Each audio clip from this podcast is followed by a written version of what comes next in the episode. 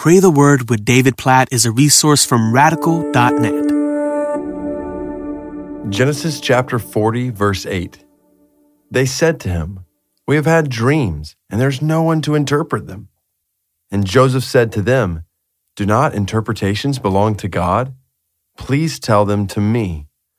So, what I love about this chapter is Joseph is in prison. He's been given all kinds of responsibility because of his integrity there in the prison. Specifically, at this point, he is caring for a cupbearer and a baker who worked for the king of Egypt.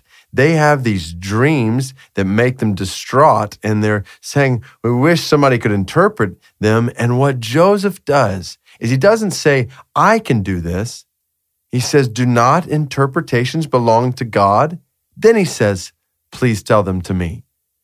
Like Joseph, from the very beginning, is pointing the cupbearer and the baker here to God who interprets dreams. Now, he's going to help with that interpretation, but he's doing it because he's trusting in, relying on God. Now, that seems pretty simple, but think about this situation that Joseph is in.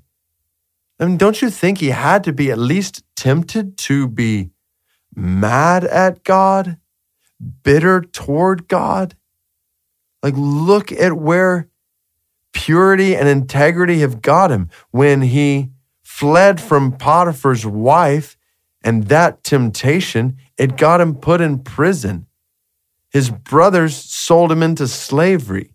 Like, this is been a journey for Joseph. And I can just imagine him struggling in his faith like, God, where are you in the middle of all this? But he knows as soon as these people say, Hey, we've had some dreams, he points them to God. He trusts in God.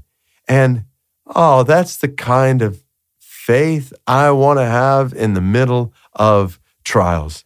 That even in trials, in prison, there is trust in God. Now, when I read this passage, there's obviously all kinds of application, but I think specifically about our persecuted brothers and sisters around the world who may be in prison. I think about brothers and sisters in Christ who have proclaimed Christ and it has landed them in prison. They have walked with Christ. They have boldly shared the gospel. And as a result, right now, right now, while you're listening to this, we have brothers and sisters in Christ who've been separated from their families, who are in dungeon like pictures, and they don't know if or when they will get out.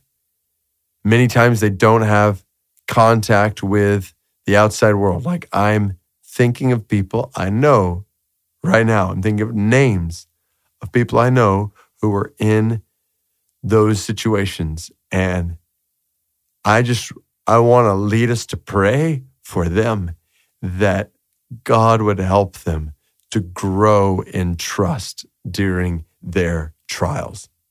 So, this is something the scripture calls us to do. Let's pray for our persecuted brothers and sisters right now. God, we we trust in you.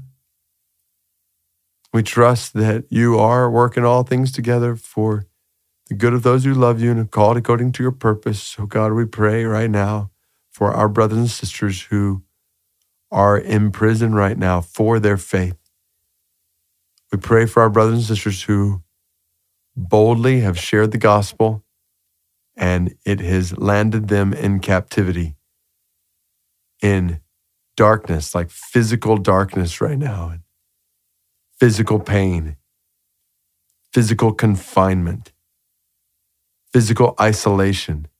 God, they are they're separated from family, they're separated from friends. God, we pray for their family members. We pray for their friends, for their church family. God, we pray that you would strengthen them. God, that they would not shrink back from trusting in you and proclaiming you as as they know the cost in even greater ways right now as their mom or dad or husband or wife or child is in prison because of the gospel. And God, we pray for that brother or sister in prison. God, we pray that you would help them to trust in you. And I'm thinking of specific people right now. God, we just pray in different places in the world where these brothers and sisters are in prison, God, that you would help them to trust in you. And God, that you would be providentially working just as you were in Genesis 40, just as you were in Joseph's life, that you would be with them and you would providentially work in these circumstances to to work for their good and for your glory through them. God, we pray for the sustenance of their faith.